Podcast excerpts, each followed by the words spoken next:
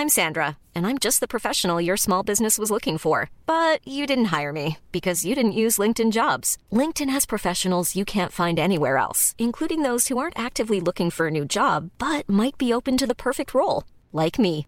In a given month, over 70% of LinkedIn users don't visit other leading job sites. So if you're not looking on LinkedIn, you'll miss out on great candidates like Sandra. Start hiring professionals like a professional. Post your free job on linkedin.com/people today.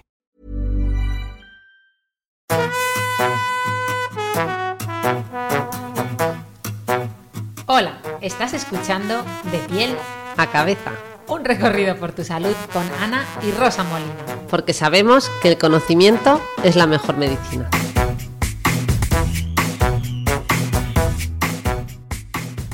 ¿Te has sentido alguna vez agotado física y emocionalmente? ¿Has sentido como que te notabas especialmente irritable, insomne, con una sensación de falta de realización personal o sintiendo que tu trabajo carece de significado o valor? Hoy vamos a hablar del síndrome de burnout, también conocido como agotamiento laboral o síndrome del, profesional quemado. Es un fenómeno relacionado con el estrés laboral crónico que afecta principalmente a profesionales y personas que experimentan altos niveles de exigencia en sus trabajos y fue conceptualizado por primera vez por el psicólogo Herbert Freudenberger. Bueno, no sé si pronuncia así, eh, pero por lo menos parecido. Eh, y esto se, se empezó a hablar de ello en los años 70.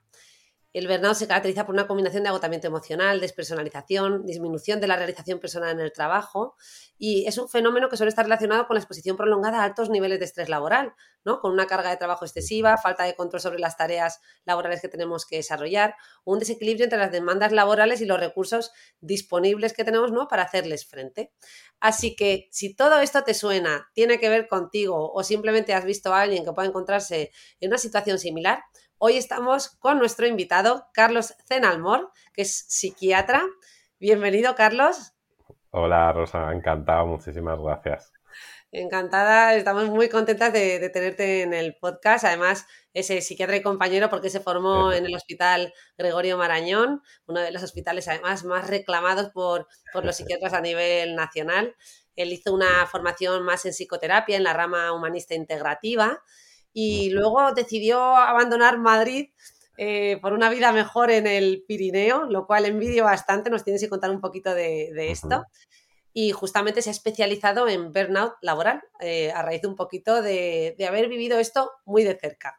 También hace una gran labor de divulgación mm, a, a través de su newsletter en carloscenalmor.com. Os invito a que lo consultéis, repito, carloscenalmor.com y envía un email con herramientas que son muy útiles, historias inspiradoras para ayudar a gente a vivir una vida más equilibrada entre el trabajo y la vida personal. Qué interesante, Carlos. Pues encantado de estar aquí, Rosa, y con muchas ganas de tener esta conversación sobre, bueno, pues este tema que es, creo que, pues de rabiosa actualidad, el burnout. Yo suelo decir que es una pandemia silenciada y normalizada, porque es un problema que muchísimas personas están sufriendo, que está generando mucha pérdida de salud y de bienestar, y que a veces lo asumimos como algo normal y no le damos mucha importancia. Entonces creo que es importante señalar qué es exactamente y intentar ayudar a las personas pues, a tener herramientas para, para poder evitarlo. Que bueno, por has dado una buena introducción, la verdad, sobre lo que, lo que es el burnout. Y hay una cosa que, que a mí me gusta decir mucho y que tiene que ver con, con lo que la Organización Mundial de la Salud dice sobre el burnout, ¿no? porque la Organización Mundial de la Salud dice que es un problema relacionado con el estrés crónico en el lugar de trabajo. Y aquí siempre hay dos cosas que yo puntualizo. Lo primero es que, claro, nuestro cuerpo no distingue lo que es un trabajo remunerado de no remunerado. Entonces hay personas que trabajan, ¿no? Pues en su casa o cuidando a otras personas o, por ejemplo, colaborando con ONGs, que eso yo lo he visto, que también se pueden quemar, porque al final es el estrés crónico de la actividad lo que nos acaba quemando.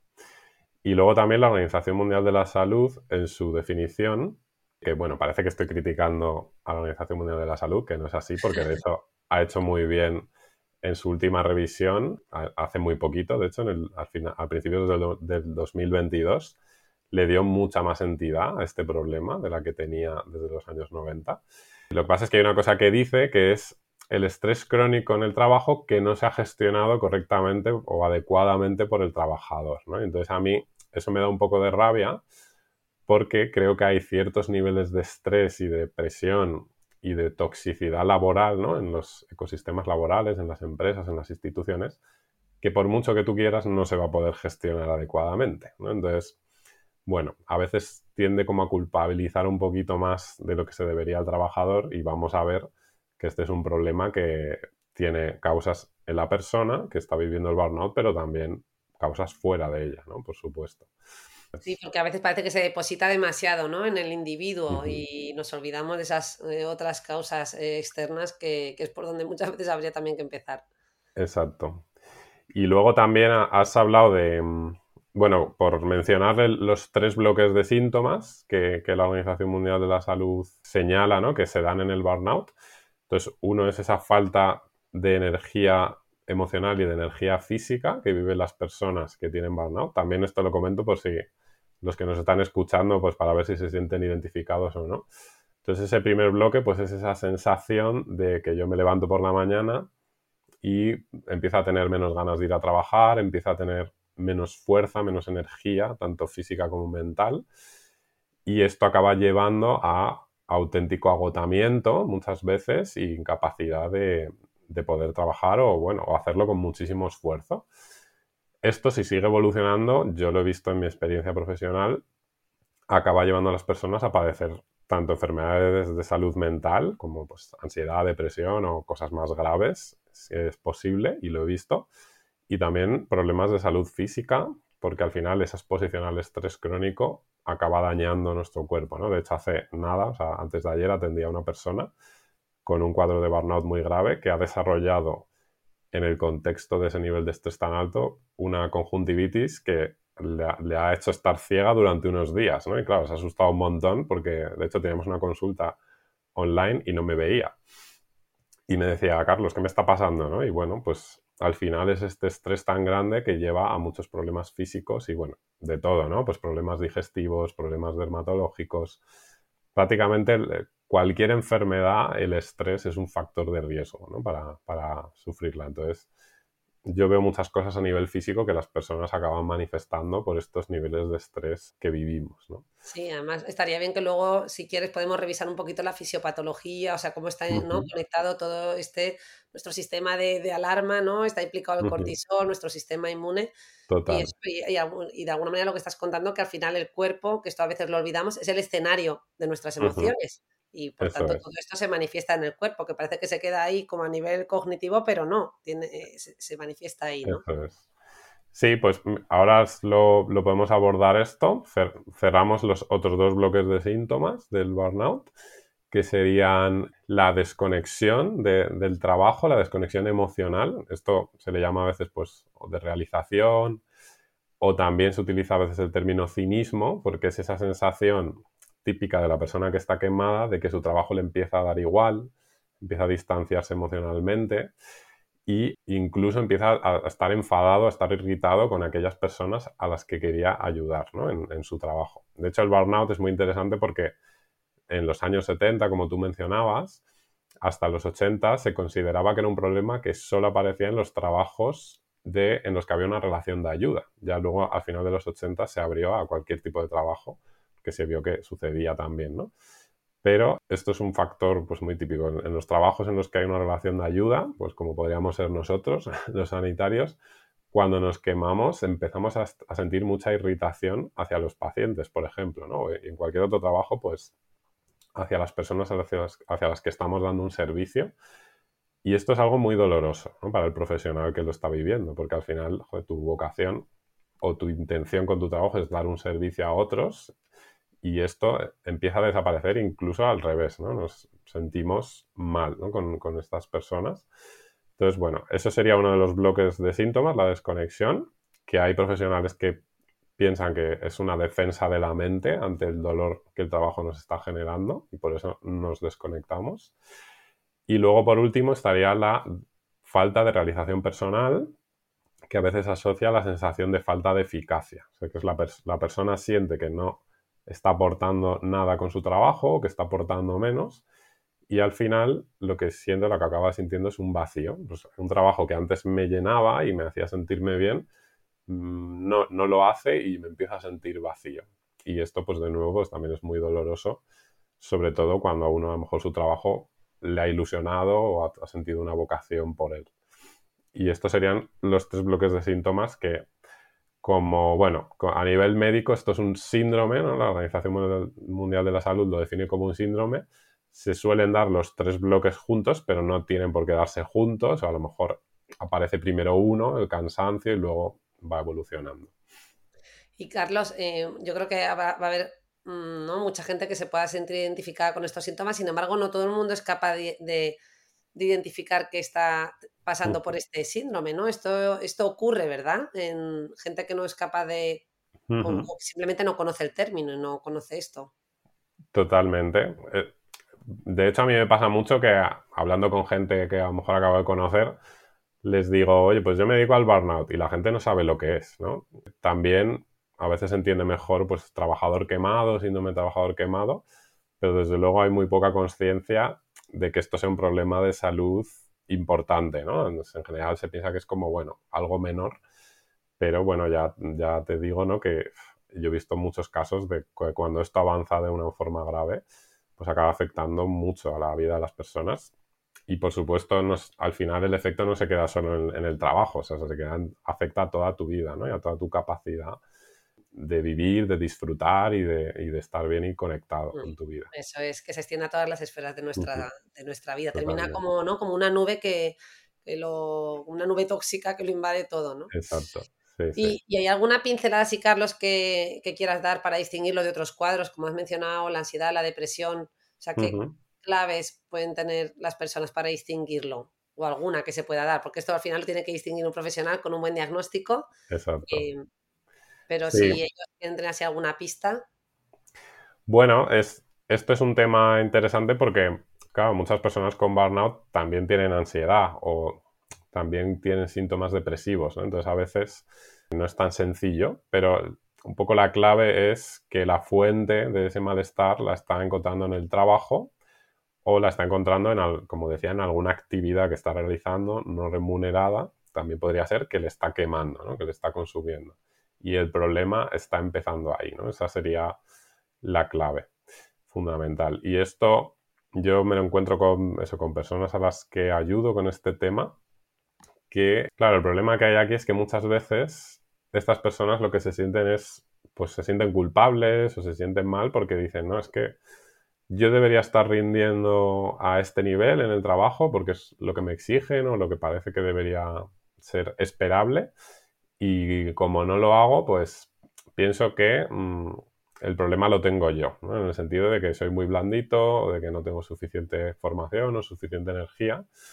Y al final, pues claro, se generan ahí dinámicas de culpa y de normalización que hacen que las personas pues no se den cuenta de dónde está viniendo el problema.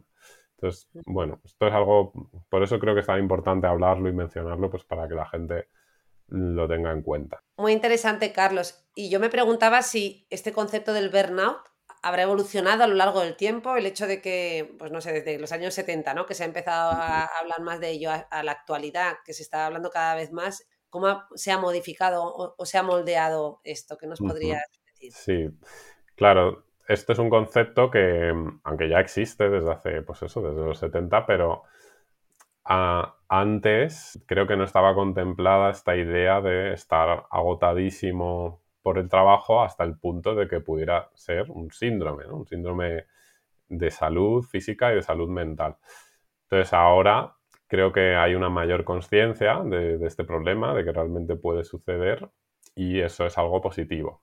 Quizá esto es interesante porque se ha visto que según las generaciones las personas sufren más o menos burnout y esto creo que tiene que ver pues con cómo vive cada generación, las dificultades a las que se enfrenta, la tolerancia al sufrimiento, al esfuerzo, con lo bueno y lo malo que esto conlleva, ¿no? Porque creo que las generaciones quizá más jóvenes tienen menos tolerancia al, al malestar y al sufrimiento, pero a la vez tienen una mayor conciencia de lo dañino que puede llegar a ser de una forma desmedida y descontrolada.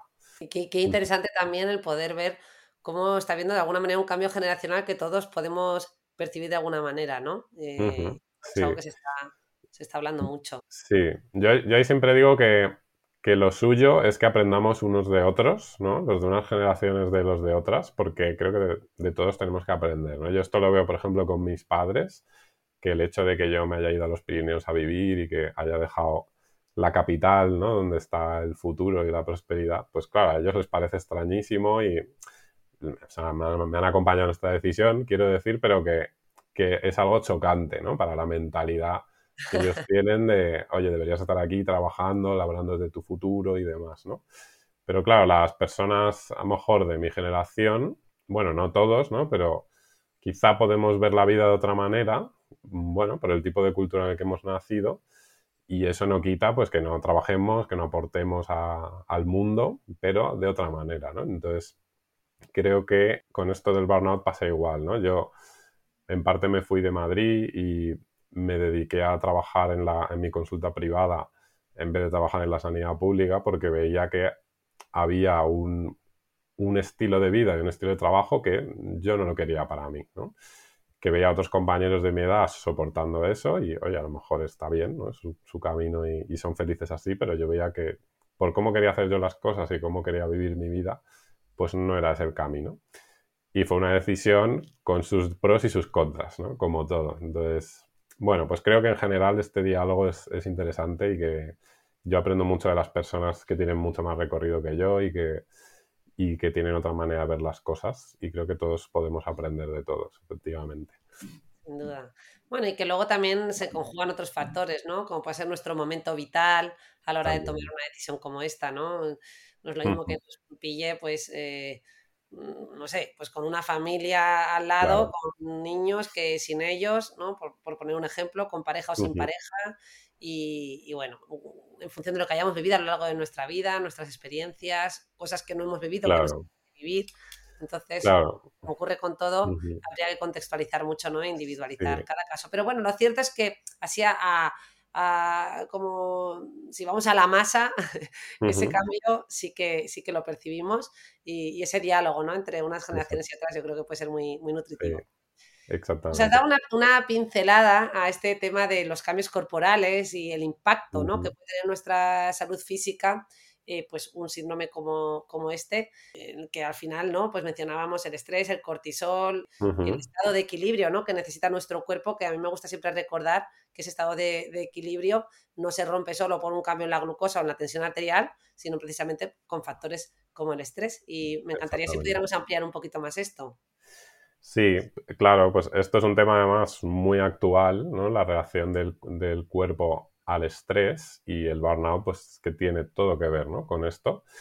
Y mm, aquí hay un, concepto, hay varios conceptos interesantes, ¿no? pero a mí siempre me gusta hablar de, por un lado, el estrés agudo, que es algo sano y necesario para nuestro cuerpo, ¿no? que cuando tenemos un momento estresante, ya sea en el trabajo o en la vida, pues dentro de nosotros se da esa cascada de cortisol, de adrenalina, también de dopamina, de serotonina, ¿no? de neurotransmisores cerebrales, que nos activan y nos hacen los suficientemente fuertes y capaces para superar ese estrés, esa amenaza, ese reto, y eso es genial y es necesario. ¿Cuál es el problema? Que sabemos a día de hoy que los humanos, esto, esto se llama la hormesis, ¿no? que necesitamos una dosis de estrés adecuada y equilibrada. Si tenemos más estrés de lo que necesitamos y ya entramos en ese estrés crónico y diario que el trabajo muchas veces nos genera, que es el run run constante, la preocupación constante, el no poder parar, no poder descansar, pues ahí entramos en el estrés tóxico que nos acaba dañando y generando todas estas enfermedades y el burnout incluido. Pero también, si tenemos demasiado poco estrés, eso también es malo y es dañino para nosotros porque nuestro cuerpo necesita una dosis de, estrés, de reto y de sensación pues, de crecimiento. Entonces esto yo lo veo en un cierto tipo de burnout que es como atípico, que la gente no se siente muy identificada con él, que es lo que yo llamo el burnout por aburrimiento, que son personas que no están nada motivadas con su trabajo o en su entorno laboral no se les da una responsabilidad, no tienen una sensación de control, que esto es un factor de riesgo para el burnout. Y entonces pues están apáticas y acaban quemándose, pero de una forma diferente, desde la apatía, ¿no? No desde la sobrecarga, y entonces igual acaban desconectándose, acaban perdiendo la sensación de realización, incluso teniendo esa pérdida de energía. Y luego otro punto muy interesante es que el estrés al final es adictivo y el estrés laboral de los más adictivos que hay, ¿no? Porque cuando uno está con un reto laboral, como que se siente lleno, eh, esa cascada un poco de activación que hemos hablado, ¿no? De adrenalina, de, dopamina.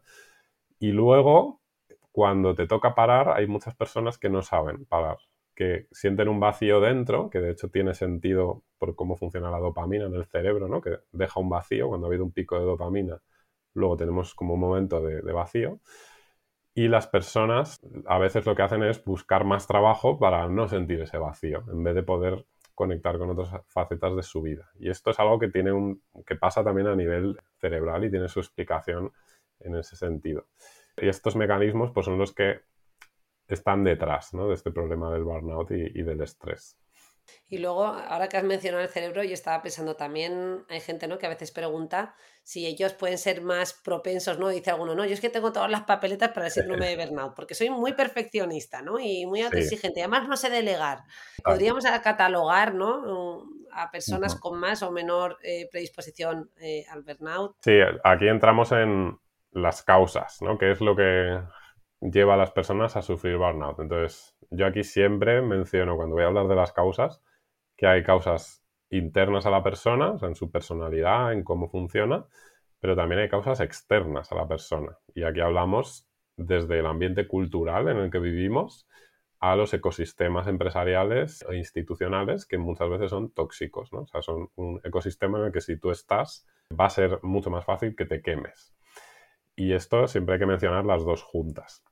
Entonces, sobre las personas, yendo a las causas internas, para mí una muy importante es la desconexión que vivimos y que es algo bastante globalizado de nuestras necesidades y del lenguaje de nuestro cuerpo y de nuestra mente para hablarnos y decirnos cómo estamos o si nos estamos pasando de frenada y de exceso de actividad y de trabajo.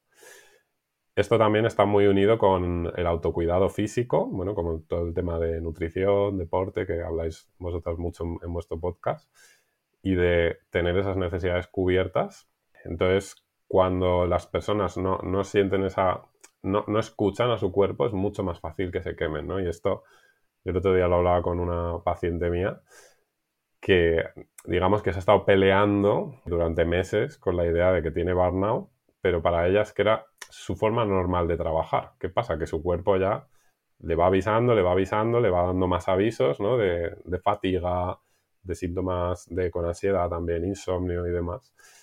Y que llega un momento que el cuerpo, si tú no aprendes a escucharle, lo que va a hacer es que te va a parar en seco, Y de esto, pues ya he visto un montón de casos, ¿no? De gente que a lo mejor el otro día otra persona que tiene, que está, como que creó una empresa y trabajaba, no sé, como 12, 14 horas al día, Estuvo así un año.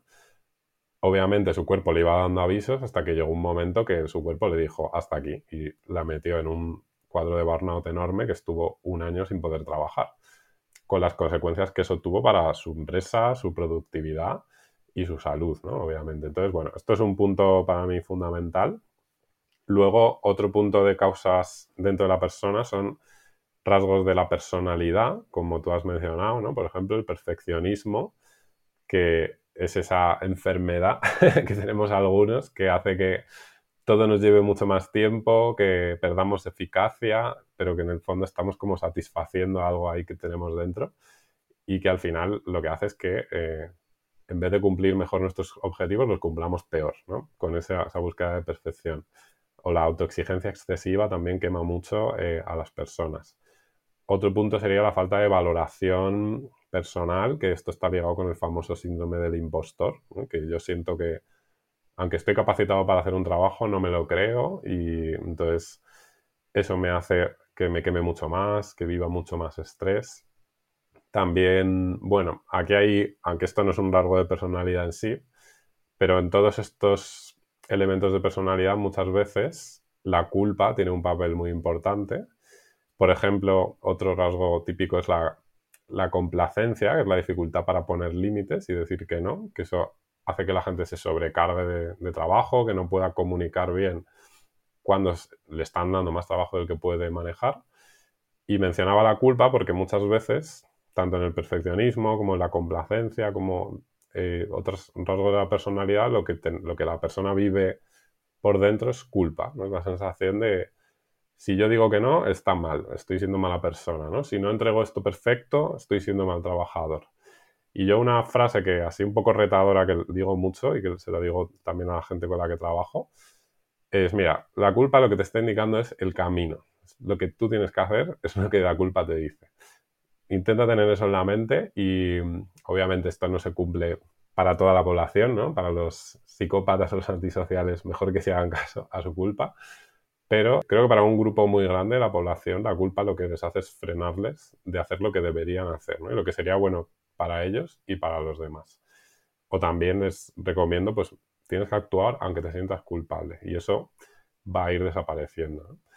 Entonces, bueno, estos serían rasgos, se podría hablar de, muchos más, pero otra cosa que, me gusta mucho señalar eh, a nivel de causas internas de las personas es la conexión con el propósito y con el, digamos, con la propia lo que los japoneses llaman el ikigai, ¿no? Esto se ha visto que es un factor protector para el burnout laboral, que las personas que tienen un propósito y están conectadas a nivel laboral con ese propósito, pues van a conectar más con su trabajo y van a poder estar más protegidas de esos niveles de estrés. Aunque es verdad que por otro lado es un arma de doble filo porque la gente con trabajos más vocacionales, pues a veces es la que más le cuesta pasar, eh, cortarse, ¿no? Y con los que más se pasan de frenada con el trabajo. Y bueno, por mencionar uno más, que habría alguno más, pero también otra cosa que se suele decir, que es la, autoeficacia reducida o, yendo a un lenguaje más normal, las dificultades para planificarse y para gestionar el trabajo. ¿no? Que esto también es algo que creo que habláis bastante en vuestro podcast, que es pues, todas las herramientas de planificación, de gestión de la atención. Esto también es muy importante y se ha visto que una persona que es capaz de gestionarse bien, pues. There's never been a faster or easier way to start your weight loss journey than with PlushCare. PlushCare accepts most insurance plans and gives you online access to board-certified physicians who can prescribe FDA-approved weight loss medications like Wigovi and Zepbound for those who qualify. Take charge of your health and speak with a board-certified physician about a weight loss plan that's right for you. Get started today at plushcare.com slash weight loss. That's plushcare.com slash weight loss. Plushcare.com slash weight loss. I'm Sandra, and I'm just the professional your small business was looking for. But you didn't hire me because you didn't use LinkedIn jobs. LinkedIn has professionals you can't find anywhere else, including those who aren't actively looking for a new job, but might be open to the perfect role, like me. In a given month, over 70% of LinkedIn users don't visit other leading job sites. So if you're not looking on LinkedIn, you'll miss out on great candidates like Sandra. Start hiring professionals like a professional. Post your free job on linkedin.com/people today. Eh, va a estar más protegida para el burnout porque bueno, se va a sentir más eficaz y de hecho va a ser más eficaz ¿no? en su trabajo. Lo que pasa que ahora eh, que has mencionado la autoeficacia, claro, esto además va muy de la mano de nuestra función ejecutiva y yo también digo que estamos en la era del colapso de la función ejecutiva. Porque, ¿verdad? Llevamos como cada vez más tareas en, mente, las sensaciones como que tienes, ¿no? O por lo menos hasta, hasta el propio sistema informático que tenemos que utilizar nos supone estar continuamente cambiando de tarea, ¿no? Con estos desplegables que tenemos que rellenar de todas estas casillas, más los eh, aspectos administrativos que tenemos que abordar, es decir, que los propios trabajos con todo esto de la informática también han cambiado, ¿no? Antes, por lo menos, como médicos, pues teníamos un papel, hacíamos una historia clínica y, y en ese sentido yo creo que teníamos menos carga mental, pero ahora tenemos más carga, ¿no? Mucha más. Eso es. Claro, y esto que además enlaza con las causas externas, ¿no? Porque ese sistema informático no es tuyo, es de la empresa o el sitio en el que trabajas, ¿no? El otro día fui al banco y entonces, que bueno, fue curioso porque vi a una persona, una empleada de banca trabajando y veía cómo le saltaban una notificación al segundo, más o menos, o del chat, o del email, o del tal, o que venía otra persona a interrumpirla. Y yo pensaba, es que claro, esta persona no puede trabajar, o sea, su, atención se la están machacando cada segundo, ¿no? Entonces es imposible que no se queme esta persona, ¿no? Pero no es, digamos, por su culpa, es que le han metido en un sistema que se lo impide, ¿no? Que obviamente yo mi consejo ahí, porque es que fue curioso porque justo a la semana en mi newsletter me escribió una empleada de, banca que me dijo, oye, pues esto que dices tienes mucha razón, y me estuvo contando, a mí me pasa en mi trabajo esto y, y era justo lo que yo había visto, ¿no? Una semana anterior. Y bueno, claro, yo ahí mi consejo es que tienes que intentar, dentro de tus posibilidades, limitar al máximo esas interrupciones de atención, esos chats, esas notificaciones, ¿no? Porque es que si no, se lo pones muy, muy difícil, ¿no? A tu cerebro. Y esto, eh, claro, como decía, ¿no? Pues entronca con las causas externas eh, a, la, a, la, persona, que yo, como lo resumo, es hablar de que las, muchas veces en las instituciones lo que hay es una antropología equivocada del, ser humano, una comprensión equivocada de, cómo funcionamos las personas. ¿no? Entonces, pues se pretende que seamos súper productivos, pero en vez de utilizar las estrategias que ya se conocen para que la gente sea más productiva, pues es como, no sé, como lanzarles un poco ahí a la jungla, ¿no? Como a esta jungla de, notificaciones que es inviable. Entonces, causas que, que, llevan a las personas al burnout, pues en este sentido muchas veces son pues eso, obviamente la presión y la carga de trabajo excesiva, también la falta de organización a la hora de gestionar estas tareas y de, mm, por ejemplo, no poner descansos a las personas. Esto, el famoso descanso o gestión del tiempo pomodoro, ¿no? que es trabajar X tiempo y descansar X tiempo, esto hay estudios que han demostrado que aumentan la productividad de las personas y su bienestar, ¿no? Y esto, pues, lo lógico sería que se utilizara en todos sitios. También temas un poco más emocionales como la gestión del talento, de las carreras profesionales, de las personas. Esto, eh, cuando se hace bien, pues hace que un trabajador pues sienta que va a tener un recorrido profesional que le vaya a llenar y que en la empresa, en la institución en la que está, pues se tenga en cuenta cuáles son sus talentos, cuáles son sus, gustos a nivel laboral y, cuáles son sus inquietudes. Otros temas más físicos, como la luz natural, los espacios de trabajo, también son muy importantes y se han relacionado con, el burnout. Y otro tema que, bueno, que mencionaba antes, que es muy interesante, que es que la persona sienta que tiene responsabilidad y que tiene control sobre los resultados de, lo que está haciendo, ¿no? No hay nada más desesperante que trabajar en algo que tú sientes que no va a servir para nada o que los resultados de lo que estás haciendo para la persona a la que haces ese servicio al final pues no, no van a servir de nada, ¿no?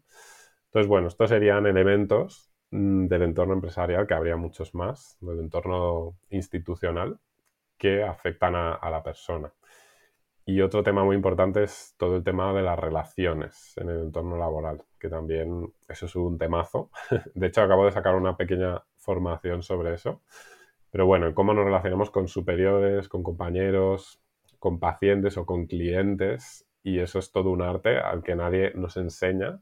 Y yo digo muchas veces que es como, es que vamos a la guerra y no, no nos han dado armas, porque... Totalmente. Claro. la verdad es que sí que podían hacerlo antes de empezar en un puesto laboral, igual que te hacen esos cursos de formación interminables que haces online eh, sobre cómo funciona el sistema informático o todas estas cosas, y no nos hacen uno de, lo relacional, ¿no?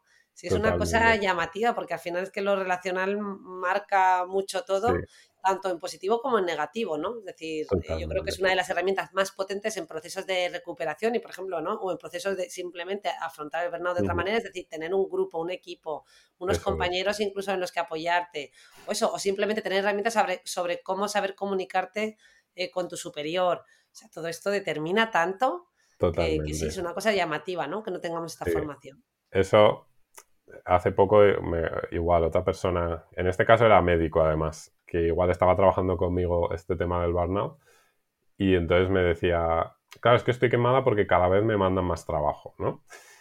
Y cuando yo llegué a este sitio, era una institución privada, estaba muy bien porque la carga de trabajo era suficiente, pero cada vez me mandan más y más. Y yo, pregunta sencilla, ¿pero lo has hablado con tu jefa? Ah, pues no, porque seguro que no le va a gustar, ¿no? Entonces, bueno, hay temas de personalidad, como he dicho, la complacencia, poner límites al final, cuando fue a hablar con la jefa, la jefa lo que le dijo es, pues yo no tenía ni idea de que estabas quemada, ¿no? Y claro, pues si ahora me lo dices, pues bueno, reestructuramos y tal, ¿no? Entonces, Bueno, en esto de lo relacional el tema es que a veces hay muchos miedos.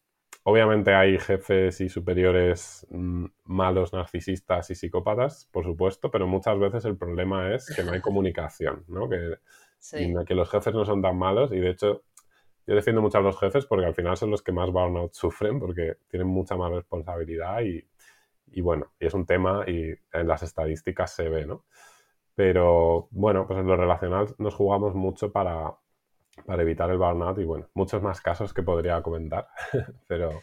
Sí, pero que esta formación, en definitiva, también, efectivamente, no debería ser solo para los trabajadores, sino también para, para los jefes, ¿no? Por supuesto. yo creo que, sí, que eso se puede mejorar en ambas direcciones. Por eh, supuesto. y yo creo que esto eh, lo tenemos claro, ¿no? Y es curioso que me ha llamado la atención que has mencionado antes este tema, ¿no? También de en estos factores individuales, eh, bueno, que tienen que ver también con tu propia labor eh, profesional, que es el, sentido de propósito del trabajo que realizamos. Eh, ¿Cómo puede ser un alma de doble filo, ¿no? Que por un lado el hecho de encontrar un sentido de realización a través de nuestro trabajo es en positivo, pero también esos trabajos más vocacionales también nos predisponen un poquito más al burnout, ¿no? Así que sin duda esto es un tema complejo. De hecho, yo eso es una yo el primer burnout que sufrí, que he sufrido varios, el, último fue ya en la etapa más de, emprendedor, digamos, y de tener que gestionar todas las cosas por mí mismo.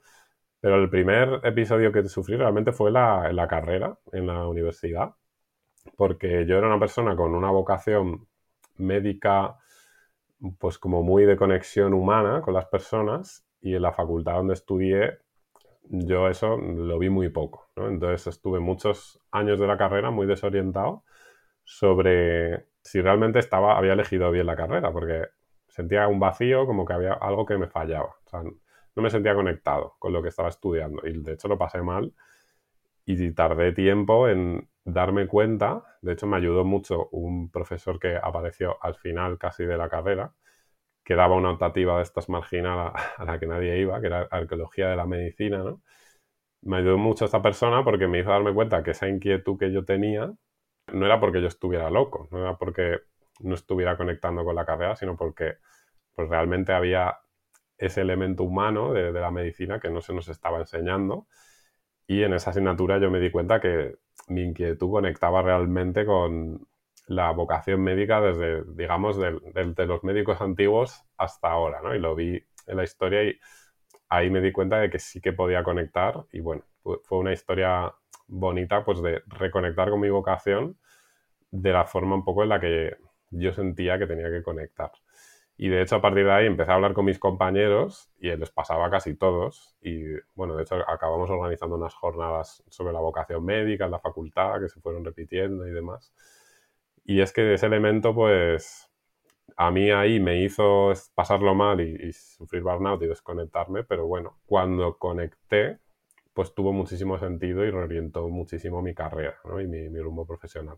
Entonces es algo que sí que creo que hay que mirarlo, cuidarlo, revisarlo y, a muchas personas también les recomiendo que vean el propósito que tiene su trabajo, aunque de primeras no se lo encuentren, pero que lo busquen, porque al final tú estás trabajando en algo, es porque estás ayudando a alguien o dando un servicio a alguien, sí o sí. Si no, no te pagan, ¿no? Entonces tienes que encontrar la conexión que hay ahí y, encontrarle el sentido que tiene para ti. Pues totalmente, a recordarnos esto más, que, siempre es una, gran ayuda, ¿no? Y, nos, tenemos que sentar, ¿no? A, revisar estas cosas.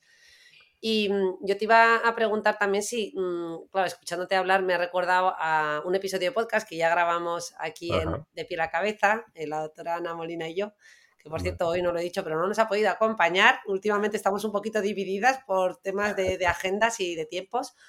Bueno, la cosa es que en ese otro episodio hablábamos del fenómeno de la gran renuncia, ¿no? The Great Resignation, un fenómeno que empezó en Estados Unidos y que eh, hace ya un tiempo decíamos, cada vez lo tenemos más cerca y yo creo que ya está aquí. Y también el fenómeno de la renuncia silenciosa, ¿no? El quiet quitting, que le han llamado. No sé cómo vinculas tú todo esto del burnout con estos eh, fenómenos. Pues sí, escuché vuestro podcast, que me pareció muy, muy atractivo el título. Y mm, creo que, claro, tiene todo que ver y lo hemos mencionado antes un poquito, ¿no? Pues al final son generaciones que van pasando, que han crecido en entornos diferentes y que, bueno, tienen maneras de ver la vida diferentes y también susceptibilidades diferentes al estrés y al, y al burnout. Entonces, bueno, creo que esto de la gran renuncia, claro, aparece en una época en la que después de una pandemia, las personas se paran y dicen, se paran a pensar y dicen, oye, esto es lo que yo quiero en mi vida o no. Y a partir de ahí, pues toman una serie de, decisiones. Claro, los niveles de burnout que, que muchas personas están sufriendo ahora, y yo lo veo, pues hay gente que lo que hace es cambiar mucho de trabajo, cambiar muy rápido de trabajo. Y cuando yo trabajo con personas, en general lo que recomiendo es como, mira, primero vamos a trabajar en lo que tú necesitas, en que te conozcas, en conectar contigo mismo, en, en tener herramientas, trabajar tú estas causas internas y también lo que haga falta trabajar a nivel externo, en donde tú estés, o si hay que comunicar o pedir algo, pues pedirlo. Pero eso mejor antes que hacer un cambio laboral rápido o ir saltando de un sitio a otro, pues que, porque no te va a dar solidez ni, te va a dar experiencia ni, ni el crecimiento adecuado a nivel laboral. Pero bueno, pues creo que las generaciones más mayores, el problema es que no contemplaban esta idea del cambio de, trabajo, de, de crecer en ese sentido. Y esto por último, creo que también tiene que ver con una situación socioeconómica muy diferente, ¿no? De las personas que ahora tienen 60 años, que ya están pensando en jubilarse, pues se enfrentaban a la vida laboral con la idea de que probablemente se iban a quedar en una sola empresa toda su vida, ¿no? Eso hoy en día no es realista ni a nivel del mercado laboral, ni tampoco a nivel de las expectativas de las personas. Entonces, bueno, sí es un tema que creo que está muy relacionado y que al final, pues es esta conexión entre una generación y otra. Qué bien explicado, me, ha gustado mucho cómo lo has explicado.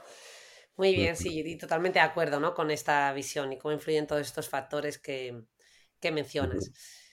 Bueno, vamos a ir teniendo que movernos ya hacia esa parte más final y también más práctica. Y mira, hay una pregunta o un aspecto que yo creo que le gusta mucho a la gente, que es esto de ¿no? Y me dice mucho, mm, me pide, ¿no? ¿Hay, alguna escala que yo me pueda hacer, mm, que pueda contestar unas preguntitas y yo me haga el autodiagnóstico? Bueno, pues desde mm. aquí decimos que esto del autodiagnóstico hay que huir de él, pero sí que yo le había preguntado a, Carlos si podía leernos, aunque fuera así como referencia, unas cuantas preguntas de las escalas que se utiliza para medir este síndrome.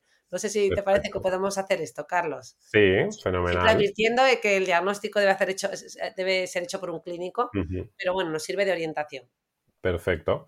Yo esto invito a las personas porque en mi newsletter, cuando se apuntan de regalito, les doy un test de burnout y unas claves también para evitar el burnout. Entonces os voy a leer algunas preguntas de, de esta escala, que son preguntas sacadas de pues, escalas que se han mostrado como validadas ¿no? a nivel clínico, aunque como dices muy bien Rosa, al final el diagnóstico lo tienen que hacer con un profesional. Entonces, una pregunta muy interesante, por ejemplo, sería, no soy capaz de separar con éxito mi vida laboral de mi vida personal. Y esto ahí tienen que marcar con un número de mayor a menor. Entonces, bueno, esto es un tema central, ¿no? Porque si no soy capaz de desconectar, ahora sí no lo hablamos, pero difícil que no me acabe quemando. Otra sería, no me siento ni involucrado ni ilusionado con mi trabajo, por ejemplo. Pues esa desconexión de la que hablábamos. Siento que no estoy recibiendo suficiente a cambio de todo lo que doy en mi trabajo, que no me compensa el esfuerzo que hago. Aquí está este tema de una frase que se suele decir es que no te quemas por, solo por un salario bajo, digamos, pero obviamente influye, ¿no? Y, luego también que la recompensa que uno recibe en su trabajo no es solo económica, sino también debería ser emocional y social y de otros tipos. Luego otra muy interesante, no siento que esté acercándome a metas relevantes para mí con el trabajo, que conecta con el crecimiento profesional, con si el trabajo que estoy realizando me está llevando a avanzar y a crecer o, o me siento estancado que eso también tiene mucho que ver.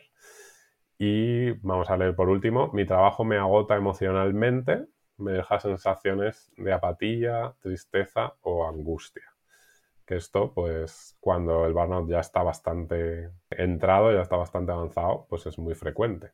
Que al final, mm, como, bueno, como me decía el otro día una persona, me dejo tanta energía en trabajar que luego no puedo vivir. O sea, luego llego a casa y no puedo hacer nada más, ¿no? Aunque a lo mejor tenga tiempo, pero es que no tengo energía física ni mental. Total.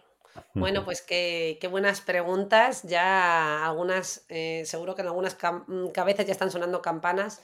Si queréis saber un poquito más, si queréis ampliar esto, pues os podéis eh, suscribir al newsletter de, Carlos, que, ahí podéis tener información más ampliada sobre esto. Y nos vamos a ir hacia, os decía, hacia esa parte práctica. Yo le he bautizado a esta sección los tips and pills, que es algo que nos pide mucho a los profesionales de la salud mental, ¿no? Eh, una pastillita o unos tips y unos consejos que, además no nos gusta mucho dar consejos, ¿no? Yo a veces bromeo digo, parece que hay un complot de psicólogos y psiquiatras para no dar consejos, eh, pero lo cierto es que en este podcast, y a ser una, una, herramienta un poquito más en el campo de la prevención, sí que nos animamos con dar pinceladas ¿no? a algunas herramientas o aspectos de nuestro día a día que nos puedan ayudar a lidiar mejor con este tipo de situaciones.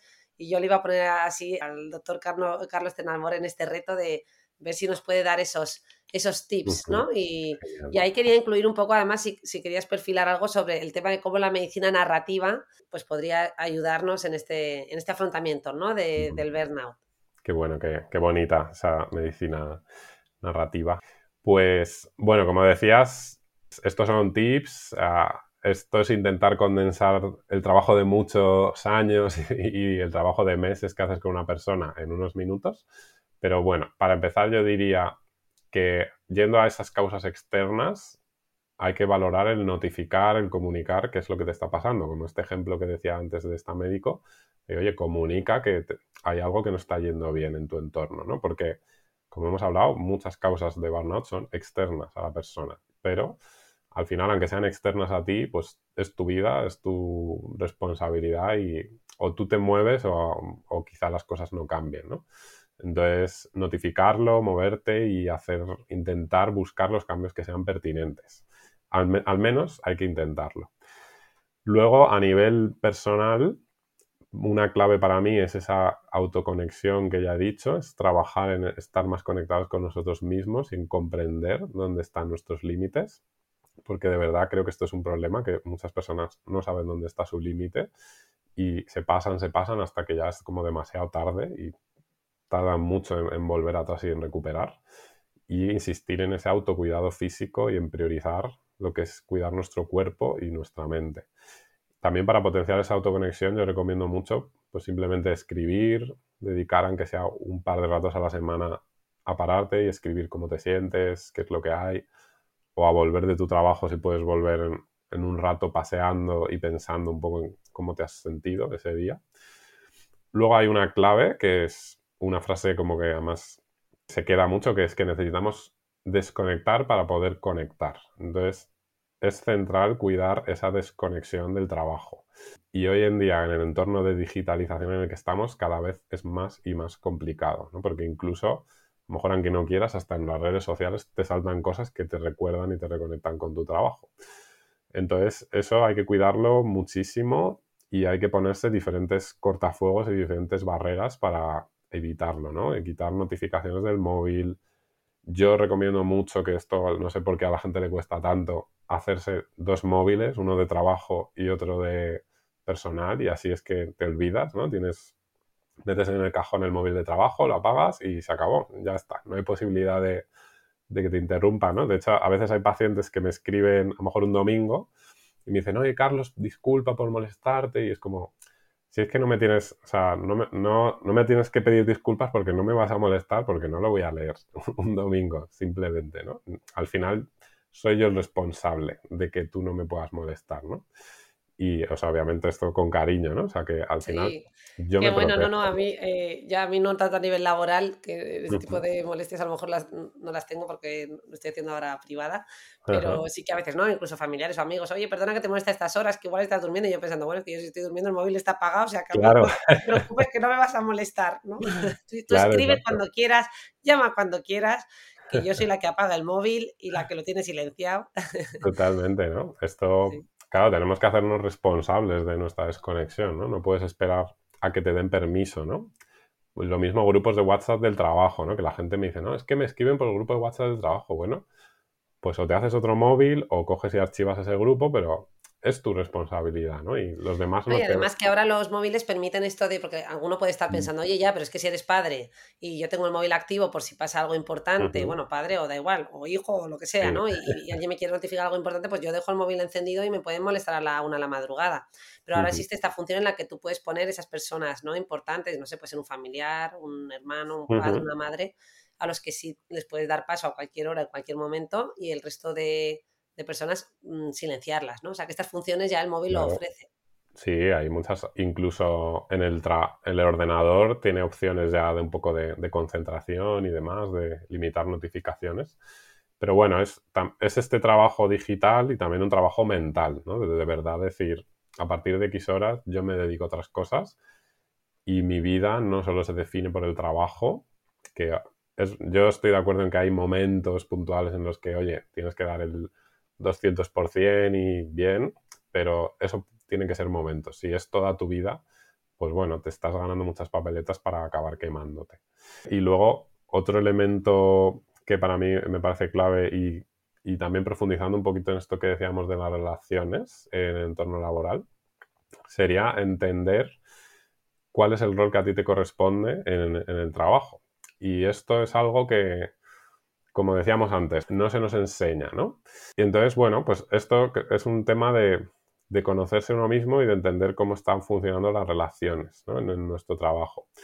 Aquí pues ayuda mucho todos los procesos obviamente de, terapia, de crecimiento personal, lecturas y demás, que van a ayudar además a trabajar la propia personalidad y conocernos más, que esto sería otro punto clave. Pero bueno, aquí una otra anécdota que, que me venía a la mente, que es que justo me pasó el otro día, de una persona, una abogada, que me decía que, bueno, estaba dando una charla a un grupo de abogados sobre el burnout y me hablaba sobre, bueno, me, dijo llorando, como me estoy dando cuenta que estoy enferma, ¿no? Pues porque tengo esto que estás diciendo. Y luego me decía, a mí me influye mucho que mis clientes no me pagan. Y entonces le, le, echaba un poco como a los clientes el problema, ¿no? Y entonces, pues yo con ella un poco ayudándola a reflexionar, le decía, Claro, el problema que hay aquí está en la relación, ¿no? En que tú no estás dándote cuenta de que tú eres la que lidera esa relación y la que tienes que poner unos pasos, unas normas para que, pues por ejemplo, o te pagan antes o tú no haces el trabajo, ¿no?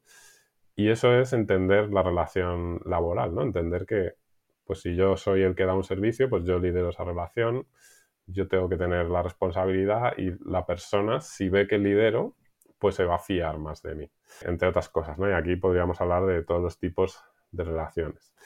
Y bueno, luego estaría la parte, como ya lo hemos hablado, de conectar con la propia autorrealización, con el propio propósito. Y una cosa que yo suelo decir como para acabar es, pues al final tomar decisiones, ¿no? Porque hay veces que si el ecosistema en el que tú estás es demasiado tóxico, como hay sitios que lo son, o sea que la toxicidad es extrema, pues te vas a acabar quemando sí o sí. Entonces, pues a veces mm, hay que plantearse el cambiar de trabajo y dejarlo porque simplemente no es sano, ¿no? El sitio en el que estás. Que obviamente ya aquí cada uno tendrá que buscar el cómo y si es posible o no, pero creo que en general posibilidades hay y preparándolo con tiempo, pues se pueden encontrar cosas diferentes. Pero bueno, yo suelo acabar un poco en eso, ¿no? Como en el no todo es, va a estar en ti, en tu culpa, en tu autotrabajo. También hay veces que el, exterior es demasiado tóxico y necesitamos hacer un cambio. Pues nos quedamos con esta idea y con todos estos tips o consejos que nos has dado que me parecen claves. Y, y, algunos cuestan poco y por lo menos si estamos en ese momento en el que nos estamos pasando especialmente mal, yo creo que introducir algunos de estos ya pueden aliviar bastante nuestro malestar, ¿no? Así que bueno, muchísimas gracias, eh, Carlos, por compartir, como decías tú, todo este conocimiento y esta experiencia clínica condensada en apenas unos minutos. Por supuesto, invitamos a, nuestros oyentes a que se remitan eh, a, tu cuenta si quieren saber más, si quieren suscribirse a tu newsletter, donde mandas información actualizada sobre todos estos temas. Y nada más, con la misma nos, nos despedimos ya. Os agradecemos mucho que nos hayáis acompañado en un episodio más de De Pie a la Cabeza que nos deis esas estrellitas que nos están viniendo tan bien, como decía la doctora Ana Molina, desde que nos lo, os lo comentamos, eh, pues cada vez tenemos más opiniones vuestras y, esto nos permite llegar a más gente. Y con esta nos despedimos. Carlos, que muchísimas gracias. Muchas gracias a ti, Rosa. Ha sido un placer. Hasta el próximo viernes. Hasta luego. Adiós.